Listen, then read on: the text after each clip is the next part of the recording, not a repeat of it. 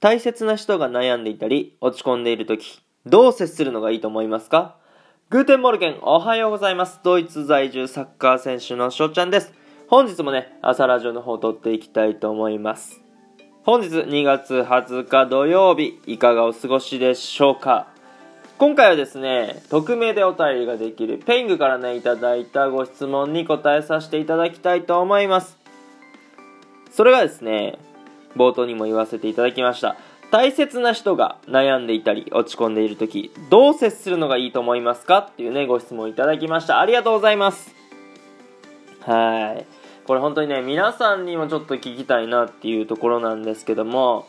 大切な人自分の彼氏彼女、奥さん旦那さん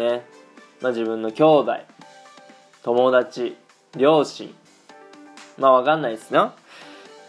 いっすよって変なになっちゃったんですけども、大切な人って人それぞれいるかとは思います。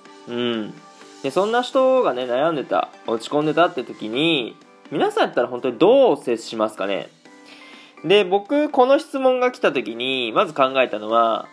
自分が悩んでたり落ち込んでた時どうされてほしいかなってまず考えたんですね。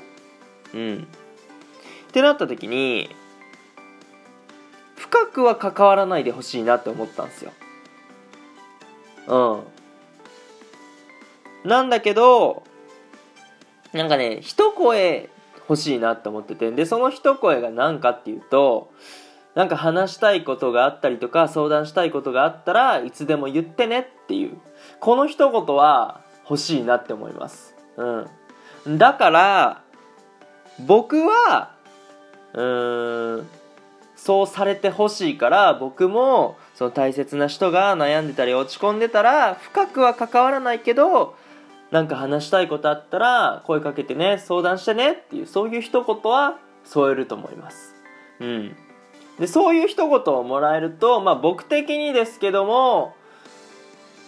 話したい気分になった時にちょっとこの人に喋ってみようってなります。信頼してたらですけどね。そういう人ってなかなかいないと思うんで、逆に頼ってみたいかなっていうところはあるんですけども、ラジオトークのリスナーさんはポッドキャストを Spotify で聞いてくださってるリスナーさん、僕でよければいつでもお悩み相談等受けますので、そこら辺はお気軽にお便りといただければなと思います。ということで3分の方が過ぎましたので、今日はこの辺で終了させていただきたいと思います。いいなと思ったらフォロー、リアクション、ギフトの方よろしくお願いします。お便りの方ご質問ご感想とお待ちしておりますので、どしどしご応募ください。今日という日が良き一日になりますように。アイネンシェイネンタクのビスタンチュース。